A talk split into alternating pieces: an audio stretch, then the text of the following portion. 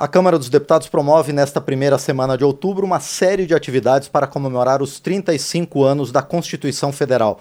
Os eventos incluem seminário, exposição, programas especiais de rádio e TV e uma sessão solene, entre outros.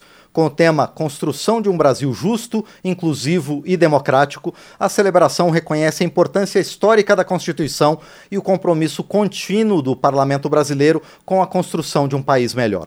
E o painel eletrônico vai entrevistar os deputados da atual legislatura que eram parlamentares à época da Assembleia Nacional Constituinte. Foram protagonistas desse momento histórico da vida nacional e vivenciaram cada momento da Constituinte e que foi tão marcante para a construção da nossa democracia. E quem vai abrir essa série de entrevistas é o deputado Aécio Neves, do PSDB de Minas Gerais, que foi um dos parlamentares mais jovens daquela Assembleia Constituinte. Deputado Aécio Neves, em nome da TV e da Rádio Câmara, muito obrigado por sua participação aqui no painel eletrônico. Márcio, um prazer enorme conversar com vocês e principalmente sobre um tema tão marcante, tão decisivo na construção é, da nossa história. Eu costumo dizer que é triste o povo, triste a sociedade que não conhece a sua história, Exatamente. porque ela vai ter certamente muito maiores dificuldades para construir é, o seu futuro.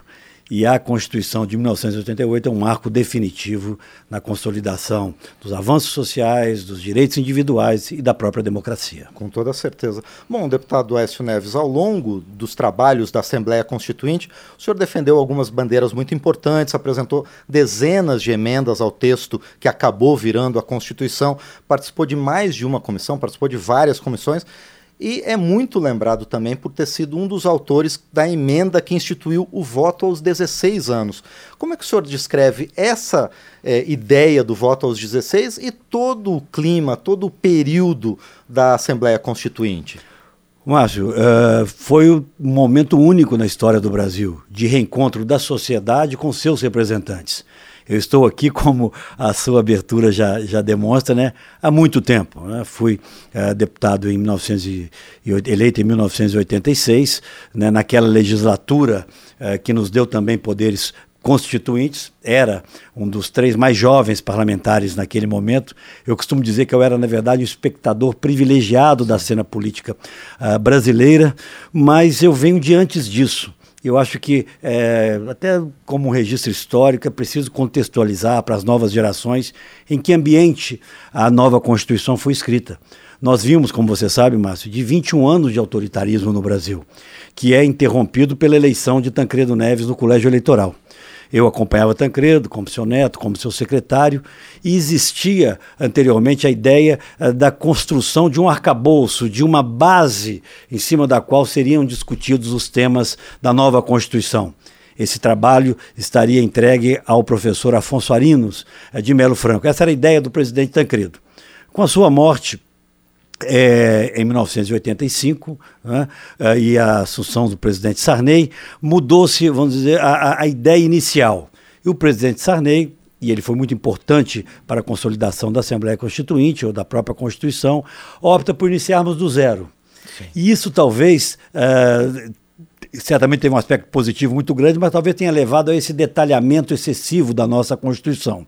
Mas ela foi essencial à solidificação, à consolidação das nossas instituições uh, democráticas. Porque, face ou não críticas à Assembleia Constituinte e à própria Constituição, sobretudo no seu detalhismo, mas foi ela que nos permitiu, Márcio, nesses 35 anos, fazer essa travessia até aqui. A verdade que nós não sabíamos se ela duraria um ano, Sim. se ela duraria dois anos, se ela ia ser interrompida, se ela ia ser corrigida, mas ela hoje uh, está comemorando seus 35 anos, tendo o Brasil passado uh, por impeachment de dois presidentes da, da, da, República, por um atentado à democracia recentemente, Sim. e nós devemos à Constituição de 1988 termos passado por esses episódios traumáticos, incólumes, com a democracia funcionando, com as liberdades funcionando, com a imprensa ativa e sem é, retrocessos institucionais.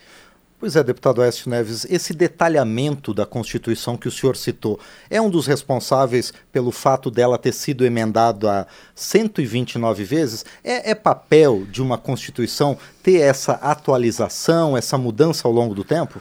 O Márcio, nós temos que analisá-la uh, no ambiente em que ela foi construída. Né? A distância, certamente, isso é um excesso. Mas, na verdade, como eu disse, o Brasil vinha eh, de um período negro de autoritarismo. Então, a Constituição foi, na verdade, uma janela escancarada que se abriu para toda a sociedade brasileira, para todos os movimentos sociais que vinham aqui, que se reuniam conosco e que, obviamente, traziam as suas demandas. Então, foi muito difícil é, enxugá-la porque muitos desses movimentos, ou, uh, enfim, desses setores da sociedade que aqui se faziam representar, não apenas sociais, mas da economia, por Sim. exemplo, uh, como o agronegócio, como o setor industrial, não queriam deixar que os temas caros aos, aos interesses dos seus uh, segmentos ficassem no futuro, uh, dependendo de uma lei complementar ou mesmo de uma lei ordinária. Portanto, eu reputo isso talvez como consequência da democracia ampla que tomou conta aqui eh, da Câmara dos Deputados. E esse tema ao qual você se refere, do qual eu fui um dos uh, pioneiros ou, ou, ou, e formuladores, Sim. que foi o voto a partir dos 16 anos, e conto aqui um bastidor uh, dessa votação, era um tema uh, muito estranho à época. Hoje pode parecer algo já natural, incorporado à nossa vida político-partidária, ao nosso, ao nosso sistema eleitoral, mas na época era algo que muito pouca gente acreditava que fosse viável. Não, com 16 anos o jovem não está preparado para votar. Achavam que o jovem poderia ser muito útil para carregar bandeira nos comícios, para participar de carreatas, enfim. E nós começamos um grupo jovem de parlamentares, o deputado Zanetti à época, eu e alguns outros, a defender essa tese. Não, vamos possibilitar que o jovem, a partir de 16 anos, que queira, portanto, a nossa proposta Sim. era o voto facultativo, possa participar da construção do seu destino, da definição dos seus é, representantes. Mas no dia da votação, e nós votávamos, Márcio, temas muito diferentes ao mesmo tempo. Né? Saísse a votação de uma questão relativa a tributos, para outra relativa à federação, para direitos sociais, para discutir, por exemplo, eh, estabelecimento do 13º salário ou da, eh, da, da carga de 48 horas semanais, Sim. direito de greve, ao lado de questões econômicas. E nesse dia da votação do voto aos 16 anos, nós estávamos muito descrentes da sua aprovação caberia a mim defendê-lo da tribuna, foi chegando a hora, e eu me lembro que eu via sentado assim na segunda fila do lado direito do plenário o senador Afonso Arinos de Melo Franco, que era uma figura extraordinária, né, de uma cultura enorme, enfim, um dos, um dos símbolos maiores daquela Constituição. Eu me sentei ao lado do senador, que talvez tivesse naquele momento 82, 83 anos de idade, Falei, olha, senador, daqui a um pouco vai ser votado esse projeto de minha autoria. É, acho muito difícil a sua aprovação. Eu queria, em primeiro lugar, saber a sua opinião sobre ele. E ele me disse: não, eu acho que é algo que estimula os jovens. Ele brincou comigo: tudo que é a favor dos jovens, meu filho, conte comigo. Eu falei: então eu vou contar. Eu quero que o senhor defenda da tribuna esse projeto e não eu. Olha só. Ele olhou para mim e falou: tem certeza? Eu falei: tenho. Dei o projeto, meia hora depois eu fui chamado, passei a palavra ao senador Afonso Arinos, que foi à tribuna, defendeu e a razão da aprovação do voto facultativo aos 16 anos, na minha avaliação, se deu muito porque ele está na tribuna, defendendo algo que era tão é, é, uma novidade tão grande, algo ainda tão pouco consensual na casa, chamou a atenção do plenário.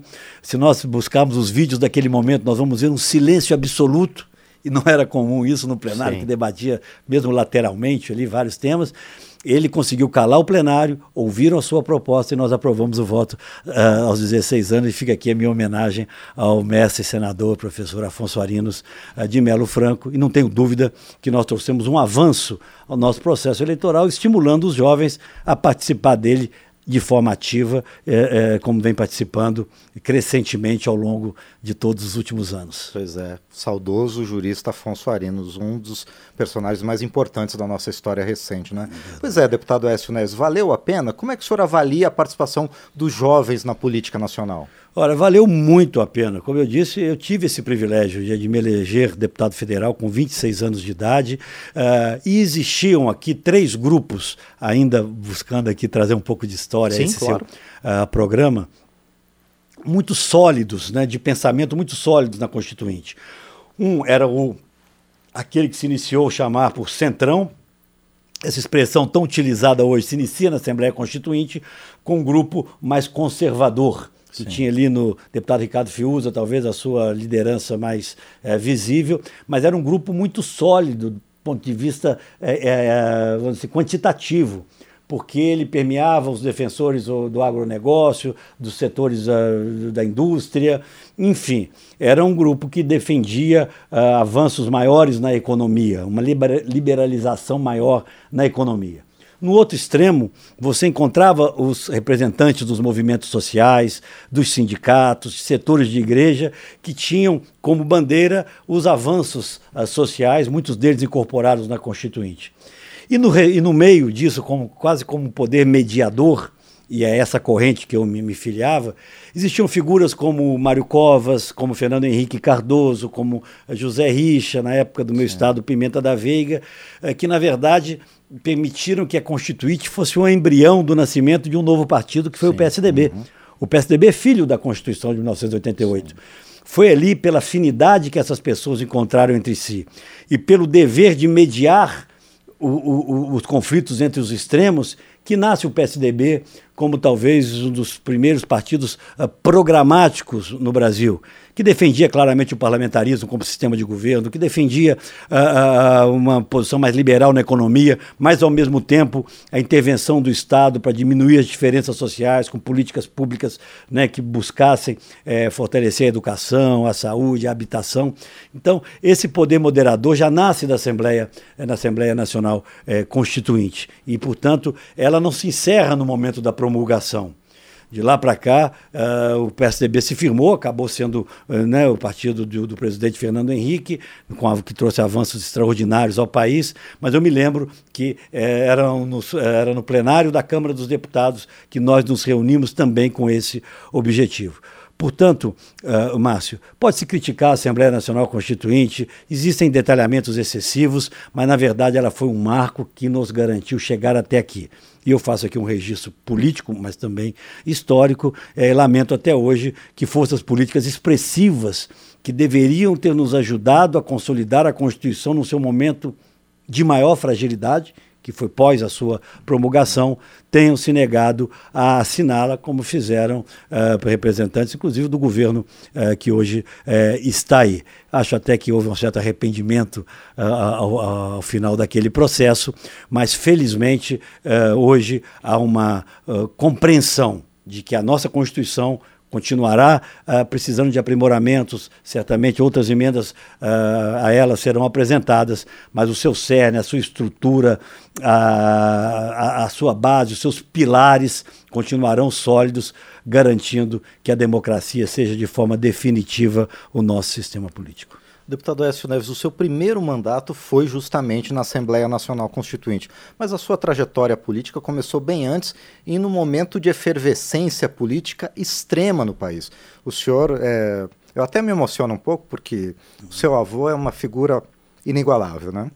É, o senhor foi secretário dele e trabalhou diretamente na questão das diretas, nas articulações políticas que levaram à eleição da dupla Tancredo Neves e José Sarney, que foi um indicativo né, do que as pessoas estavam querendo no país. É, como é que o senhor vê esse período tão importante da história nacional? Olha, Bárcio, com a mesma emoção que você demonstra aqui agora. Eu andei pelo país, primeiro na campanha das diretas, não é? com manifestações inéditas na história do Brasil, tanto pelo número de pessoas que se reuniam nos vários comícios Brasil afora, quanto pela vibração dessas pessoas. As pessoas se sentiam parte da construção uh, do seu destino. Repito sempre, eram 21 anos de autoritarismo que vigoravam uh, no país. Fiz essa caminhada ao lado do meu avô, do presidente uh, Tancredo. Houve uma, uma quase que uma é, confraternização generalizada da sociedade, de artistas, de intelectuais, do setor produtivo, dos movimentos sociais, com seus representantes. Aí veio o grande impasse, você vai se lembrar, em, mil, em 1984, as diretas são derrotadas no plenário da Câmara dos Deputados. Uh, foi um clima de velório no país, né, um luto enorme, e precisaríamos tomar uma, uma decisão. Aí surge a possibilidade da candidatura de Tancredo Neves no colégio eleitoral. Né? Algo que para alguns ainda não se compreendia bem é, é, se justificaria, se valeria é, a pena. Eu me lembro de uma frase do presidente Tancredo, no primeiro momento em que ele assume a sua candidatura, ele dizendo: essa será a última vez que o colégio eleitoral irá se reunir. Portanto, Tancredo enfrenta a, a eleição no colégio eleitoral, né, votos de parlamentares, de representantes dos estados, mas ele fez questão, Márcio, de reeditar os comícios das diretas. Era uma eleição que não tinha o voto popular, mas foi uma eleição, uma Sim. campanha feita como se é, fosse uma campanha direta, efetivamente. Voltamos aos mesmos lugares, enchemos novamente com milhares, até em alguns casos milhões de pessoas, eh, algumas praças eh, desse país, porque o presidente Tancredo precisava da legitimação do voto Sim. popular para assumir uh, o seu mandato. Tancredo, portanto, com o apoio extraordinário da sociedade brasileira, virou um presidente eleito indiretamente, mas um presidente talvez o mais popular na nossa história uh, naquele momento. Mais uma vez, não houve por parte do PT a compreensão da importância daquele momento, expulsou, imagine só, parlamentares que votaram em Tancredo naquele episódio, é mais um registro aqui é, histórico. Tancredo é, se elege, ele sabia que a Constituição, Márcio, de 85, é, de, que, de, que queria acontecer após, após 85, né, acabou acontecendo Sim. em 88, era o marco definitivo da transição para a democracia, né, não era a sua eleição simplesmente, era preciso que a nova Constituição determinasse claramente qual seria o nosso futuro, portanto, solidificasse as nossas instituições. O destino, infelizmente, não permitiu que ele assumisse à presidência da República, mas eu registro aqui publicamente meus respeitos ao presidente Sarney, que com incompreensões também, com dificuldades, deu liberdade a que o Congresso trabalhasse sob a batuta, sob o comando de Ulisses Guimarães, que por sua vez permitiu que os debates mais acalorados aqui acontecessem e ao final nós tivéssemos uh, uma Constituição que, com virtudes e com defeitos, é a média, ou era a média do pensamento da sociedade brasileira naquele momento. Mas eu não tenho dúvidas em afirmar que ela traz muito mais uh, virtudes uh, do que defeitos. Com certeza. Agora, deputado Écio Neves, o senhor foi deputado federal, foi presidente aqui da Câmara dos Deputados, está conosco aqui de volta, também foi governador de Minas Gerais, foi senador por seu estado. Da sua trajetória política, deputado Écio Neves, quais são os momentos mais marcantes? Olha, a Assembleia, sem dúvida, é um deles, mas eu tenho sempre o pé no chão para dizer que eu era ali um, realmente um espectador privilegiado, né, um aprendiz, e soube me cercar, ou pelo menos uh, estar ao lado de figuras uh, que tinham, uh, o que lideravam o pensamento com o que eu mais tinha afinidade, como a essas aqui eu me referi, e incluo aqui Franco Montoro também, que foi um dos líderes da construção do PSDB, mas a minha passagem pela presidência da Câmara foi algo também marcante, Márcio. Até hoje eu ando aqui pelos corredores da nossa casa e recebo cumprimentos de, eh, de servidores mais antigos que lembram que ali nós rompemos com certo paternalismo, reorganizamos essa casa através da meritocracia. O diretor-geral, os diretores setoriais eram todos eles, sem exceção, escolhidos pela meritocracia, não por indicações é, políticas à época. Oxigenamos, portanto, a Câmara, trouxemos uma nova geração é, de dirigentes e de gestores em todas as áreas e muitos deles, inclusive, permaneceram por muitos mandatos é, além do meu. Foi um momento de informatização da casa, também de recuperação da sua credibilidade junto à sociedade. A Rádio e a TV Câmara, que comemora agora 25 anos, foram estruturados nessa gestão. Eles foram criados por um decreto em 98 do presidente Sim. Michel Temer. Inicia-se o processo de, vamos dizer, é, instalação, mas efetivamente ela começa a ter seu funcionamento é, normal, regular, a partir da nossa é, gestão. E foi uma forma, e é uma forma de mostrarmos à sociedade o trabalho dos seus representantes. Essa foi uma passagem na minha trajetória política muito eh, marcante e, é claro, a possibilidade que tive de governar uh, o meu estado também me, me, me, me, gera lembranças e memórias muito boas, porque levamos, levamos Minas a ter, naquele momento, a melhor educação fundamental do país, a melhor saúde da região eh, sudeste, os melhores indicadores de segurança pública, passamos a ser um exemplo de gestão pública, inclusive para organismos eh, internacionais. Foi, portanto, também um momento de, de grande aprendizado, mas eu digo que nós aprendemos na política a cada dia. Eu lamento apenas, Márcio, que a política do entendimento, da conversa, do respeito deu lugar a uma radicalização excessiva hoje, que impede essas eh, conversas, que impede os entendimentos. Eu cito sempre uma máxima tancrediana, e você que já homenageou com a sua emoção, que ele dizia que a virtude, na maioria das vezes, ela está no centro, ela está onde está o equilíbrio e não nos extremos. E o meu papel hoje, já que você me deu essa oportunidade, meu papel político hoje é na busca da construção de caminhos ao centro. Um centro que dialogue com os extremos, que vote aquilo que é de interesse do país, mas que permita ao Brasil ter novas alternativas e novas opções uh, no futuro. É isso que eu me dedico é, hoje através do meu partido e da minha ação política o painel eletrônico nesses 35 anos da Constituição Federal de 1988 teve o prazer de receber aqui o deputado federal constituinte Aécio Neves, do PSDB de Minas Gerais, que continua conosco aqui na Câmara dos Deputados em mais um mandato como deputado. Ele que também presidiu a Câmara dos Deputados, foi governador de Minas Gerais e senador por seu estado. Deputado Aécio Neves, mais uma vez, quero agradecer muito por sua presença aqui e quero parabenizar por seu trabalho desde a Constituinte até agora aqui na Câmara dos Deputados. Muito obrigado, obrigado Márcio. Conte comigo e quero também cumprimentá-lo pela qualidade eh, do debate, enfim, da entrevista que você eh, traz aqui hoje. E um grande abraço a todos aqueles que nos acompanham na rádio e na TV Câmara. Perfeito. Mais uma vez agradecemos ao deputado Aécio Neves, do PSDB de Minas Gerais, conosco aqui no painel eletrônico.